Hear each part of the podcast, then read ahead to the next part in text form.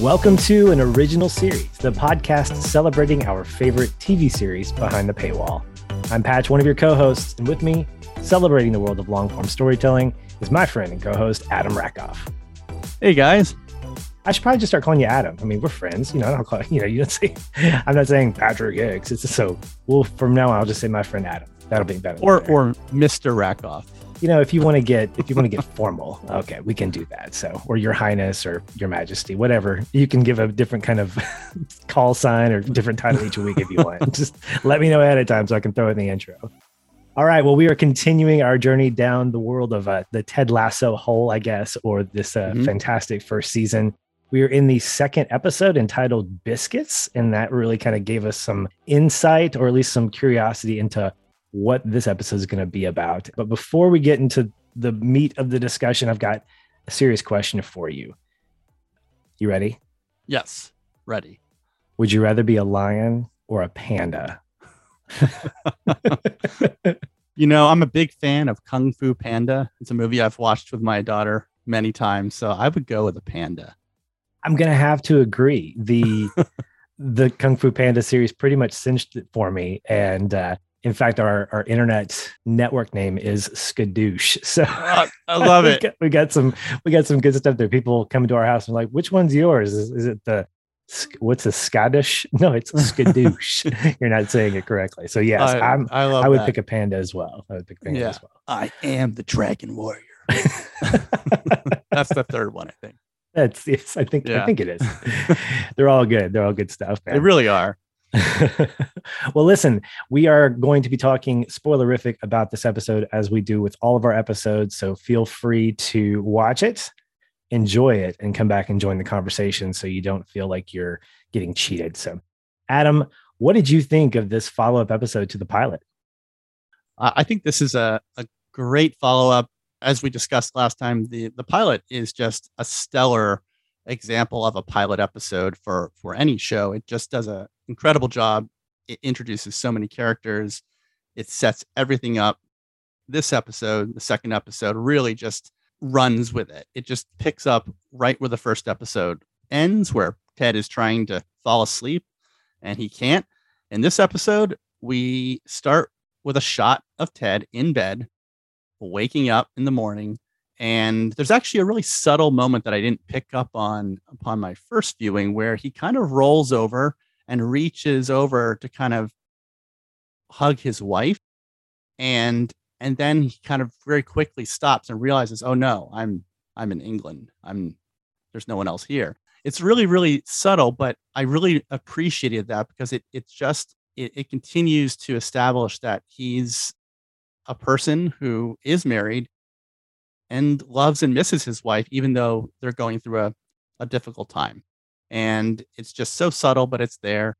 And then it cuts to a much more humorous moment, which I absolutely loved, where he's opening up a box of, yes, of yes. cereal, of shredded wheat cereal. And he pours the cereal into a bowl, and one giant piece like falls shredded, into his bowl. Shredded log, I think is what it yeah. is. And what's weird is I kind of remember as a kid, as a young kid, my parents buying these giant shredded wheat um, cereals. And I don't, I don't know why. I don't know what the point was. it, it's, it's just such a funny thing. And uh, it was a strength and, training exercise before yeah. school, because you had to chew that thing. I think that's what yeah. that I mean, they obviously they do make small versions of them as well, like shredded wheat. You can buy, you know, the, the, the actual cereal sized version yeah. of it. But but anyway, it was a great sort of visual gag. And then Ted says something really funny when he's greeted by Coach Beard in front of his apartment. Beard says, "You want to, you know, grab some breakfast?" And he's like, "Nah, I just had one piece of cereal and I'm pretty stuffed." so okay. I really.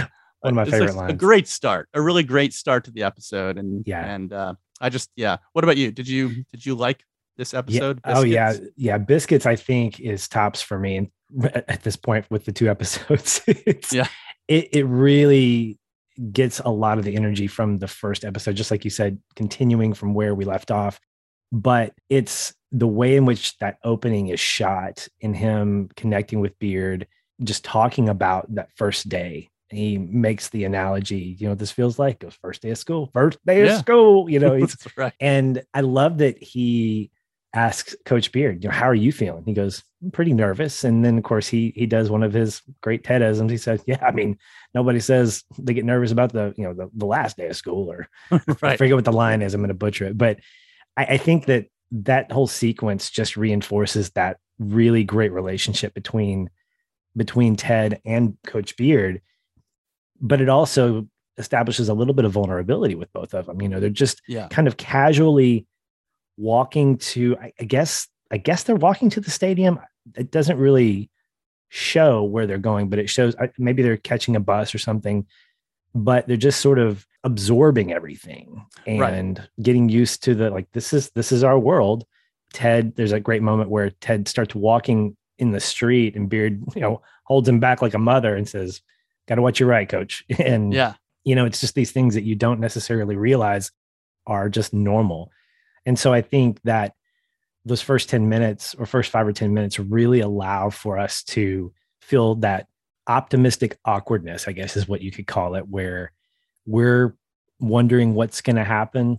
Ted gets that kind of look of looking around, seeing the, the yeah. guy playing in the field. And then, of course, he sees that girl who schools the boys.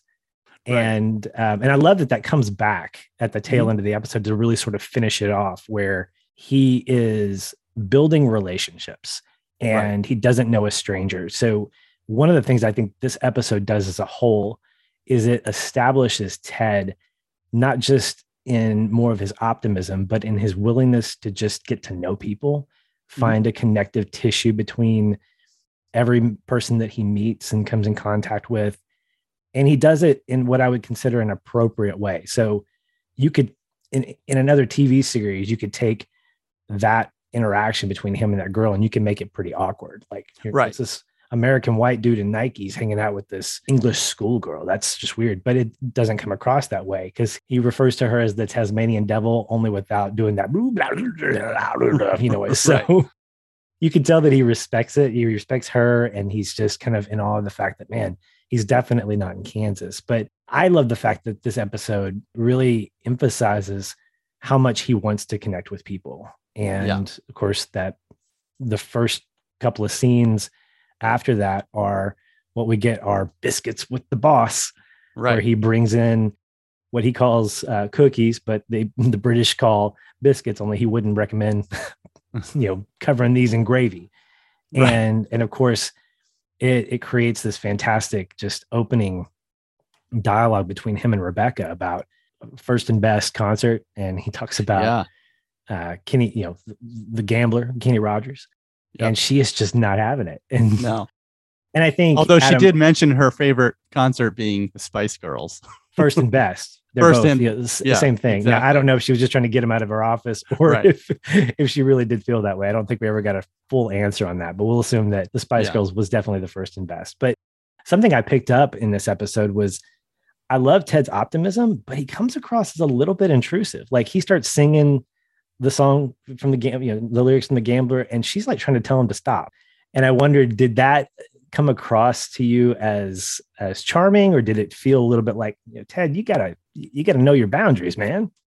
Yeah, I think a different actor might deliver these lines in a way that it does come across as intrusive or just too much, right? But for some reason, the way Jason Sudeikis plays this character, I never feel that. I yes, he is he is trying to sort of whittle down everybody through kindness and through just being present, through gifts. You know, he's constantly giving people things or trying to learn about people, what they love, what they don't love, what makes them tick, right? His, his goal is to essentially just be in people's faces as much as possible. And in turn, he's learning and they're learning about him, right? That's the goal. He's trying to build a relationship with everybody around him, even people that, as you mentioned, on the street. He's just that kind of person that he's living in the moment. And if in the moment he sees some kids playing soccer and he's impressed by a girl's ability,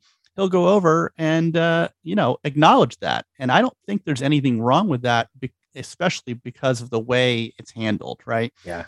Again, a different actor with a, a different approach, it might come across as creepy, like, like you said, but I, I just think Jason knows this character and understands how he would behave in these situations. Right. And his goal is to sort of slowly, essentially slowly break everybody from their habits of mm-hmm. who they are, right. Of having sort of these walled gardens around them and breaking down those walls so that he can really get to know who they are as absolutely. People. Yeah. And I think if you didn't have those first couple of scenes with him and Beard and him with the, uh, with, with the girl, that moment with Rebecca, which is very much a high point of the humor side of the show, I think that that wouldn't have been as charming or as believable. And I, I think you're right.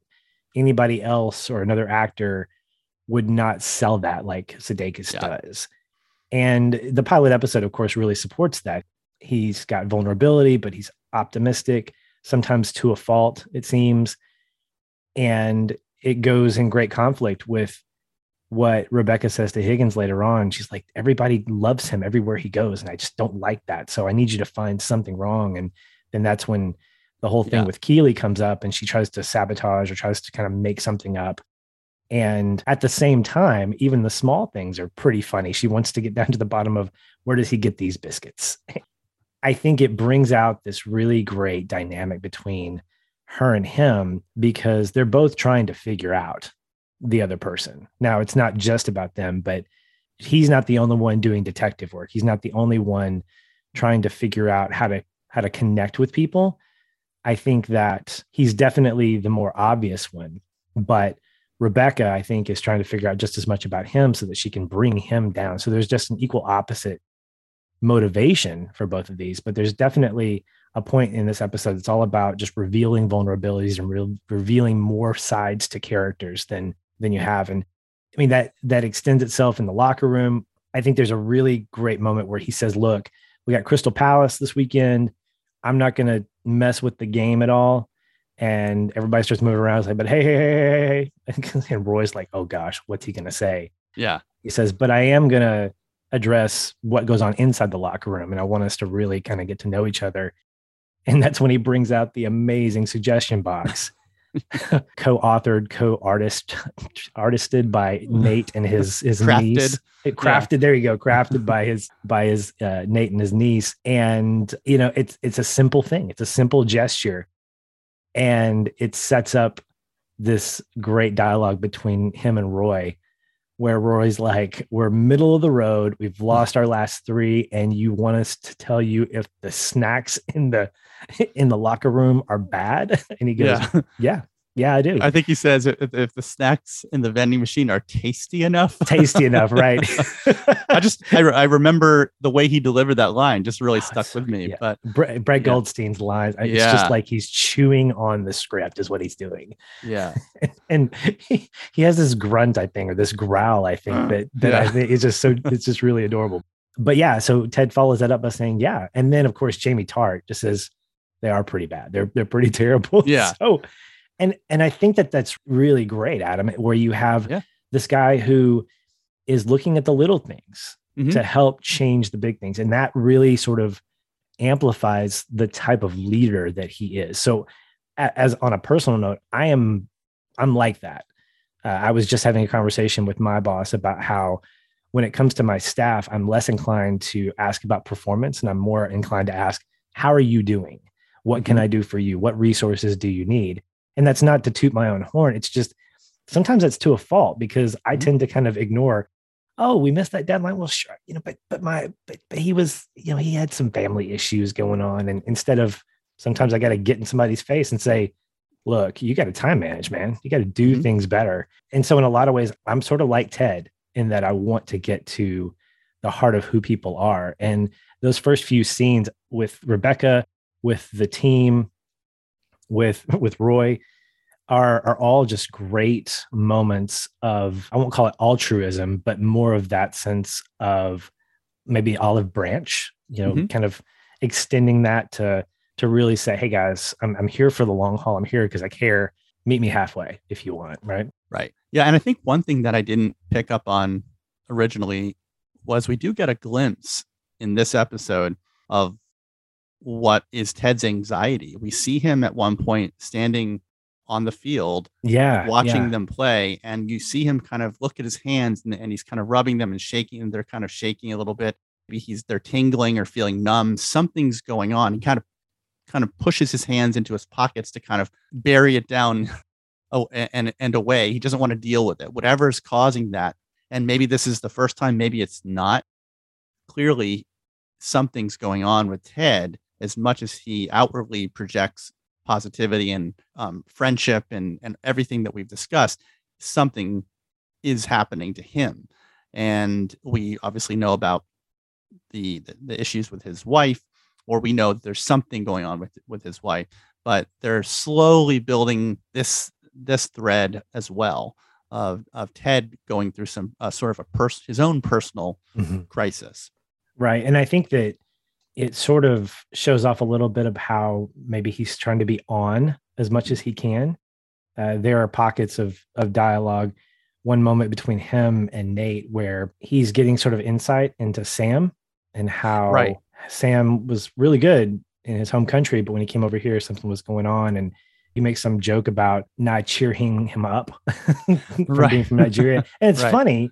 And, and Nate laughs at it very kind of weirdly. And, and Ted calls him out. He said, so you're still laughing at jokes that you don't think are funny. And I think that that moment, along with the moment that you mentioned where t- Ted's kind of rubbing his hands and then puts them in his pocket, we get a sense of someone who I think is trying to fill in gaps, fill in holes mm-hmm. where it's someone who may not like the awkward silence. And, and that's true of a lot of people. I mean, someone who talks fast, someone who is constantly reacting to someone by making a joke or saying something else, it makes for really great dialogue, Adam. But at the same mm-hmm. time, it's sort of revealing, especially when you get those small moments that I didn't notice the first time around when I watched this. And I was like, wait, I did, did, did he do that with his, his hands in his pocket? Yeah. But then there's another moment where he's about to come into the, the locker room, and he opens the door and waits for, like, it seems like an hour. Rebecca yeah. comes out. And then that, that question, you know, would you better be a lion or a panda, comes out. And then there's this really interesting moment where Jamie, after answering the question, coach, I'm me, why would I want to be anything else? Right. He says, cheers. And then Ted goes, night court. yeah. And I don't know. I mean, I didn't pick up on that until this time. I was like, did he just say night court? Okay, I get that. Yeah. yeah. But I wonder if that's sort of a byproduct of his personality, where he has to feel like, I've got to respond in some way, shape, or form as a way to sort of respond, or, or that's my sort of knee-jerk reaction. I can't think of the, the word. Yeah. But coupled with what you pointed out, that's something I really want to pay attention to as the season goes on. Do we have more of those moments? Does he show more nervousness? And and what's the what, what's the root cause of that? We can we can definitely attribute that to his relationship with his wife. But it seems like there's more going on, and, and there, there may or may not be, but I'm definitely looking forward to seeing how that plays out, where we're not just getting a slew of funny lines and Ted being Mister Optimist, but what's happening on the opposite side of the Ted Lasso door. Yeah. And you mentioned Sam. This is, I think, even more than Roy and Jamie in this episode. I mean, we do get a little more development for those two. We get to see a little bit of their sort of rivalry on the field, and there's some really funny lines between them as well. Uh, but Sam kind of gets the spotlight in this episode where we it's it's his birthday. Uh, Ted learns that it's his twentieth birthday coming up on Saturday, the same day they have their first match against Crystal Palace. And so Ted decides, let's all chip in and throw him a party after the game. You know, let's get him a present, get him a cake, and, and let's celebrate. And maybe that'll help Sam, because clearly he's going through something as well. Since he came, as you mentioned, from Nigeria, he hasn't really been performing. He's been sort of underachieving, as Nate says. So Ted's clearly trying everything he can to bring this team together, to get to know them. And unfortunately, they they lose their match. And I think the fact that they don't even show the game is what I kind of love about this episode, because it doesn't matter how they played the game at this point in the series. It's all about the fact that the characters and how they react to the loss, I think, is really what's most important for this show. And, you know, they're obviously upset, depressed, angry. Nate even gets so angry and like smashes the glass on the office door. Oh dear. Um, oh dear. Yeah. He's so, but, but I love, um, I love the reaction by Roy Kent. He kind of looks at him like, huh, like, you know, this, like, good for you, you know, yeah. like that's somebody a good, else that's, has a pulse in this team. Exactly. Feels... Yeah. So it, it, he, he kind of earned some respect from Roy at that moment when he did that. Mm-hmm. Uh, and there's a funny little moment again that I didn't catch initially on, upon my first viewing, where in the background you can see that there's like brown masking or packing tape all over the glass, like wherever where it was cracked. So like they, it, it's just in the background, like out of focus, like you don't really, and you see uh, Nate holding a roll of tape, but they don't show him doing this. It's just kind of mm-hmm. there, and I, I love those kind of small moments like that. It just it is yeah. there. It just shows that they're really paying attention to the details, and things that characters do pay off later or have repercussions, and, and mm-hmm. they're not just done for a cheap laugh. Yeah. And I think that, that in this episode, they, we, first of all, we, because, because Ted, this is Ted's first match, right, with Crystal Palace as their, as their coach, as their manager, as they call it.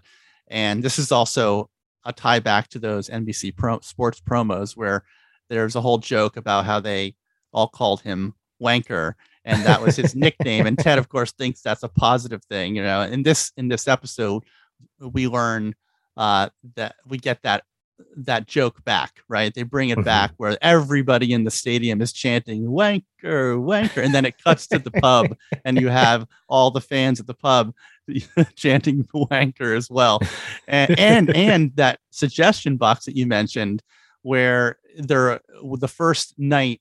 After that first day, Ted and Beard go to that pub and they sit down and they open up the suggestion box, and like ninety percent of them are just Wanker, you know? So it's, just, it's a nice little um, uh, throwback to those N B C sports promos where they, they first sort of introduced that joke, but clearly, yeah. you know, and Ted doesn't even really know what it means either, but the woman that manages the pub kind of has to Uh, explain it to him, which I thought was funny.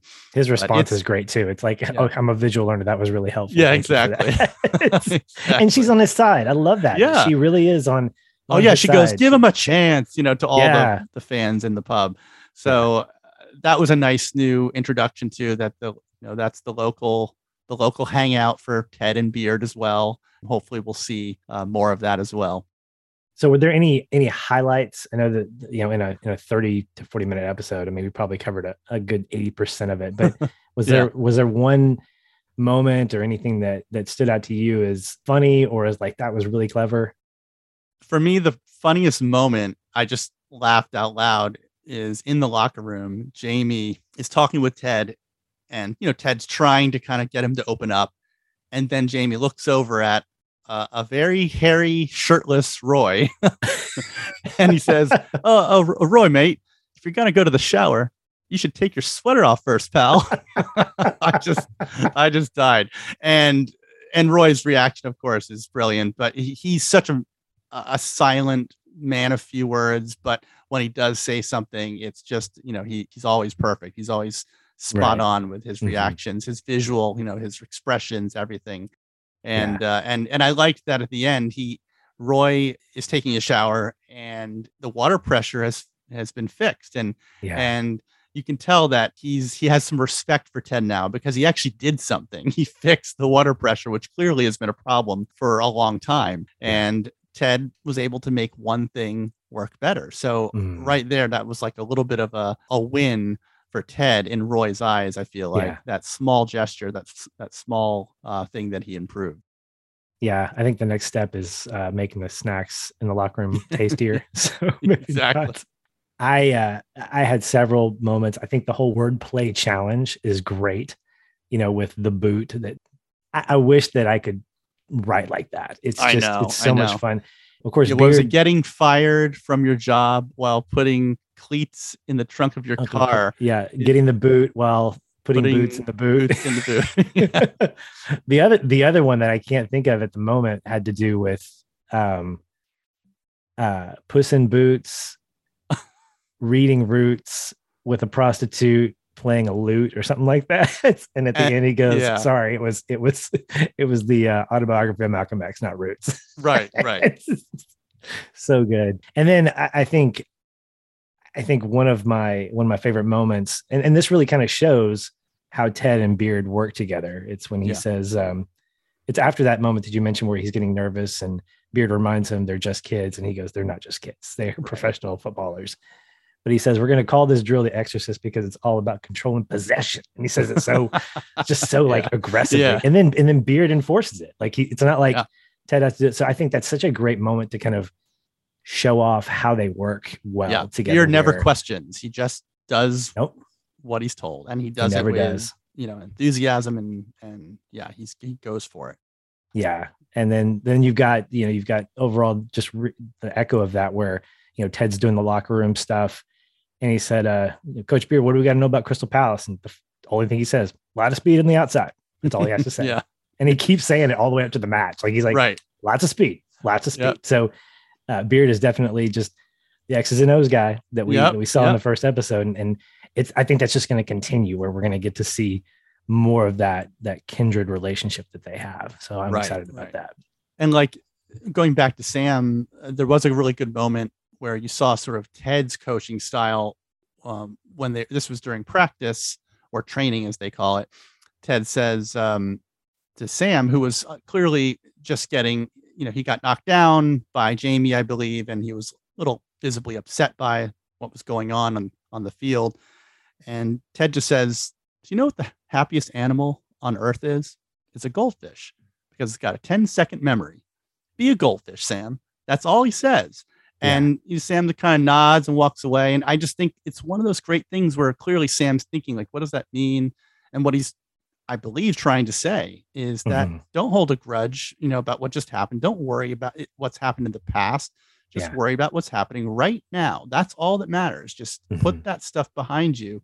And I think that's how Ted tries to live his life.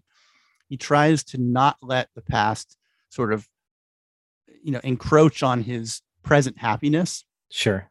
But maybe it is, right? Maybe mm-hmm. that's why he's having this, these, these issues is he, he can't keep it at bay. He it's mm-hmm. starting to manifest physically that, that stress or anxiety from his past. And so he's trying to sort of train the team to live in the moment, to, to be present, right? And to just focus on what your task at hand is. And yeah. I, I just think, again, like you said, compared to, to Beard, it's a very different, he's focusing on not the specifics of what you need to do to play. Like mm-hmm. he's kind of that coach that's, or, or like a director yeah. who realizes that the actors know how to act. If you cast the right person, right, they're going to know how to learn, learn what their character is. They're going to know how to deliver. They're going to memorize their lines. They sometimes that's not what they need. They don't need specific direction as to what they should be doing. They just need a little motivation or a little nudge in the right direction to get their head in the right space. Right. And I think mm-hmm. that's Ted's, that's his skill set. And, right. and, and Beard knows, actually knows the game of football, soccer. Mm-hmm. And, and to an extent, Adam, I mean, they don't, we don't see those as either strengths or weaknesses, like one or the other. I mean, there's right. definitely strength in the way in which Ted coaches and the way that Beard coaches, but there's also potentially some shadow side to that. You can be too wordy. You can, yeah. you can get to a point of coddling your team where mm-hmm. they don't know how to, you know, really push through. And again, as someone who identifies with Ted and the way in which he does things, this show is starting to sort of, I won't say show chinks in the armor, but is even in the second episode showing a little bit of like, you know, it's not all roses. I mean, there's, yeah. there is a consequence. I mean, people get sad, people get nervous, yeah. even those that are, that are optimistic. And I also like the fact that Ted's not always doing the exact right thing. So for instance, love the, the locker room party. I love the birthday. Mm-hmm. And two things to note there. He goes up to Sam and he said, yeah, we just got you a little, you know, a bunch of little things here and there, some his favorite candy or his favorite chips or something. Mm-hmm. And he pulls out one of those army men that Ted's been kind of handing out to different people. Yeah. As Americans, we're like, oh, that's so sweet. And he gives yeah. one to Rebecca. And And we've got that image in our head of, oh, cool, he gave Sam one. And Sam gently says, Coach, do you mind if I don't keep this? I don't have the same affinity for the American military as you do. And they both sort of say, ah, imperialism. Yeah. Yeah. And it's a, yeah. it's a little throwaway laugh, but at the same yeah. time, Ted's not making a huge deal about it. Neither is Sam. It's like, okay, Sam saying, I get what you're doing here. And I appreciate yeah. that. You know, consequently, the army man doesn't become the symbolism of protection and Americanism and how that's not the message that's going to be preached. Right. And, and I think that's really fantastic because the cast on the whole is so diverse. I mean, it, yeah. it's a, it's a Premier League football club where you have folks from England and folks from Africa and folks from France and essentially Sweden. It, it's just, it's really, really and cool. You, and I Ted think. learns that, I believe, in this episode. I, I think he, he doesn't even understand, or maybe it was in the pilot. He doesn't, he didn't fully understand that it's not a team just made up of, you know, a bunch of local Brits, right? That this right. is like any professional sports team. They draft and bring in the best players they can get from wherever they can get them to build yeah. the best team they can build. And right. even uh, Jamie is is essentially on loan mm-hmm. uh, from another team. So right. it's um, I think Ted's learning that as well, that he has this really diverse team of people that come from all over, all different cultures, all different parts of the world. And and they all bring their own strengths to uh, to the team. Absolutely. And I think that that brings such a great challenge for him, because if you know anything about college football, yes, you're recruiting, you're drafting essentially, and, and you've got players that come in and out, especially with those that can opt out of their senior season. You only have them for a few years. Well, a footballer, especially in the Premier League, I don't know what the contracts allow. You might be able to, and I don't know how the seasons work, but it's it's a weird kind of schedule where you have folks that will come over from the U S soccer team mm-hmm. for a season during the Premier League because it's offset with, with M L S. And so somebody from Real Salt Lake might go over to be a part of Man City for, you know, two or three months because they're on loan. And, you know, how do you create that cohesion? So I'm, I'm sure these things are going through Ted's head of like, how do I do this? This is right. so different. And it makes me, f- the, the show sets us up where we feel like we're on this journey with him. We want him to succeed. And we're getting to know these characters on this at the same pace that he is. It's not like we have all this insight about Roy or Jamie. We're getting it kind of from a tertiary point of view, like knowing that that Jamie's from Man City. I heard that on like a voiceover, like a radio thing when it was his consolation goal. And then the comment, I think the previous episode about Roy uh, from Chelsea, you know, that was eight yeah. years ago. Eight years what's, ago. Yeah. W- what's funny though, Adam, is I'm looking at Roy Kent. I'm looking at Brett Goldstein. I'm like, this guy's not old. No, but clearly he is. Next I to mean, the like next to Sam, who's nineteen turning twenty in this episode. Yes. It's like, yeah, he is kind of old. And in the sports world, he would be considered mm-hmm. old because, you know, these are games like your knees will go in a game right. like this after eight years, nine years, yeah. right? You just can't keep that up. That kind of uh, high impact on your on your joints, you know, it just mm-hmm. doesn't it doesn't last forever. So yeah. yeah, for so I don't know how old Brett Goldstein is in real life, but he's, you know, he's not clearly as old as Ted, I don't think, but he's somewhere, you know, in maybe his early thirties, something like that is mm-hmm. my guess. Which again, for for a sport like this, compared to all those other kids who are essentially like college age or early twenties, yeah, they're young.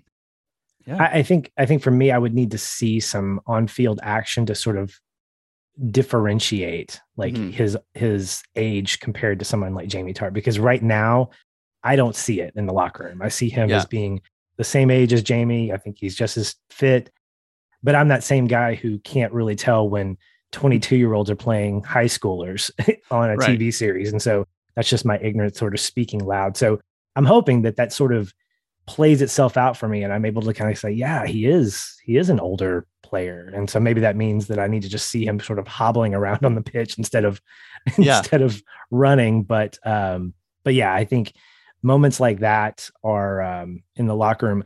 One of the things I wanted to point out before we, before we wrap up is in relation to what Ted was, what I was saying about Ted sort of not getting it right all the time.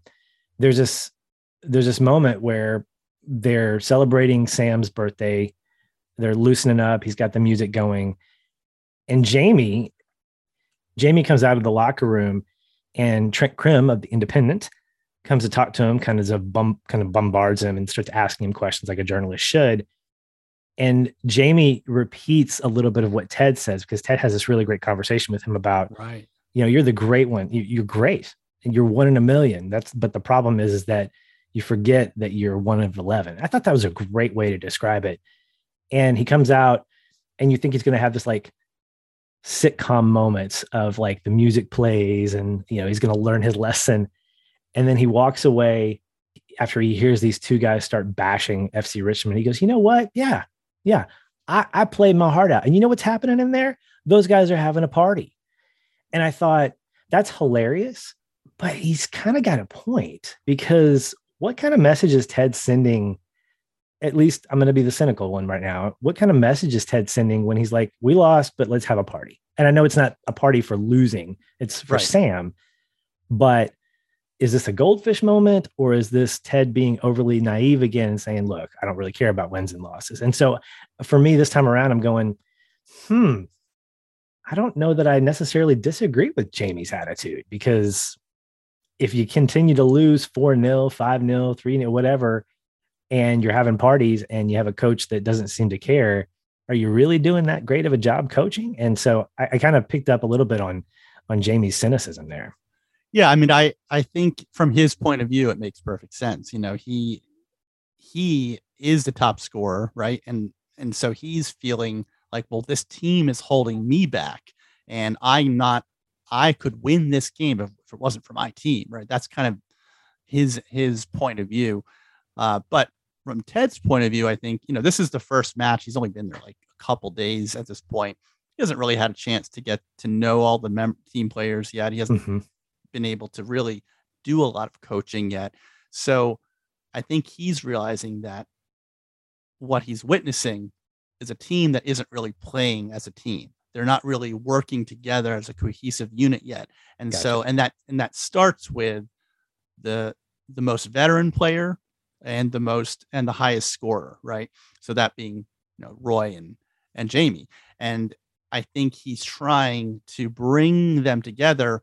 Like, you can't do anything about the fact that they lost, right? That's, that happened. It's, right. it, it's in the past, but what he can try to use that moment as uh, after the, after uh, they lost in the locker room as a chance to get the, the whole team together and, and to sort of celebrate one of their teammates turning twenty and mm-hmm.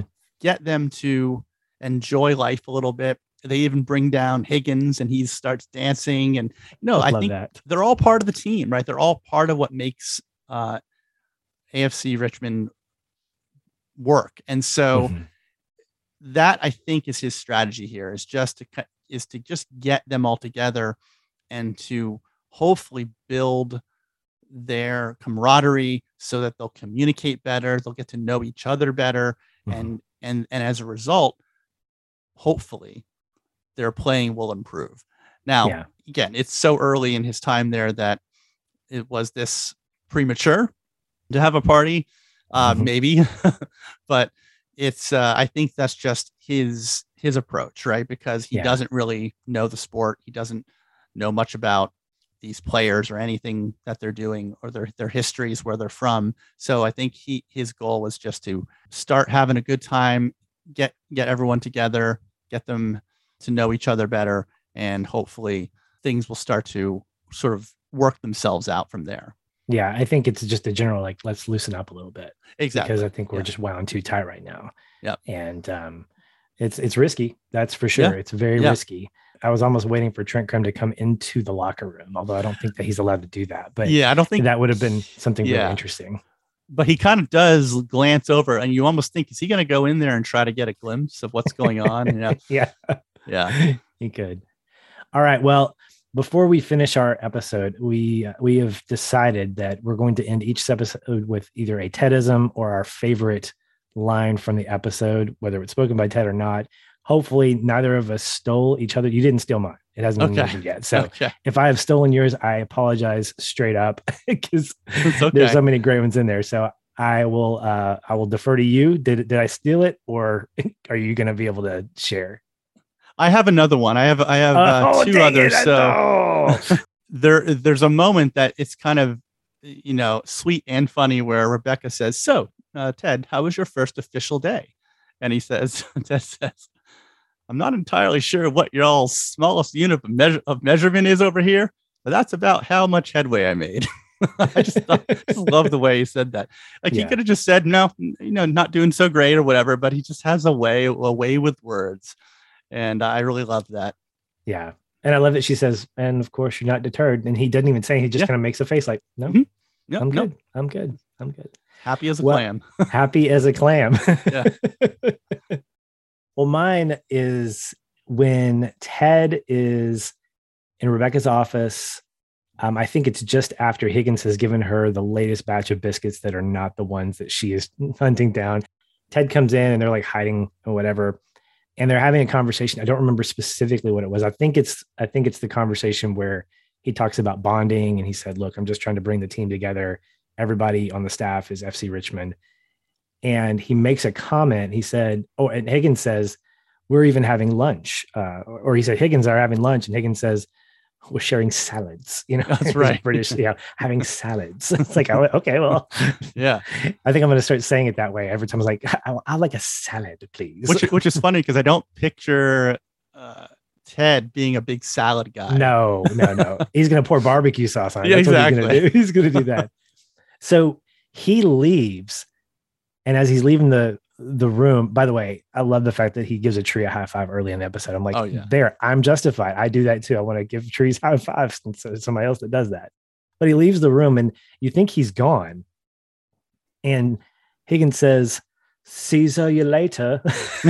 That's right. And he, and what's great is not that line necessarily, although it's funny. Ted busts back in and goes, yes. Yes. He's so proud that somebody else is making a dad joke. And it's like the small moment where he feels like, oh my gosh, I'm making an impact. I'm that's right. Yeah. I touching think somebody's that's, life. It's that's good. Like a victory for him because it's showing that his sort of humor, his not taking things quite so seriously is already mm-hmm. starting to rub off just a little bit on, at least on Higgins. and, and there's one other just moment where, with uh, Ted and Nate that I thought was really, really fun. Uh, You're allowed to the, have two since I stole. Yeah, I stole it's yours, okay. So. um, Ted says to Nate, you know, on the, they're on the field. Hey, hey, Nate. And Nate goes, what, who, who, me? And Ted goes, yeah, until we get another Nate here, I just need you to assume you're my default Nate. Okay. So good. Just, so good. I just love that dynamic between the two of them. Like Nate is so, it has been so sort of beaten down clearly um, mm-hmm. into submission in his role that he just can't believe that the coach, that the new manager is actually interfacing with him and, mm-hmm. and, and actually needs him and wants him to be a part of this team. And right. I just think that's really special. And it's, it's the start of, of something that we're, we're getting here between the two of them. Yeah, there's definitely some something to celebrate. We're kind of cheering for Nate at this point going, exactly, man, I, you know, what's his role going to be? And um, yeah, I'm happy. I'm happy to see that relationship right there for sure. Yeah. Well, that's going to wrap up this episode of an original series. Adam, what do we have coming up next time?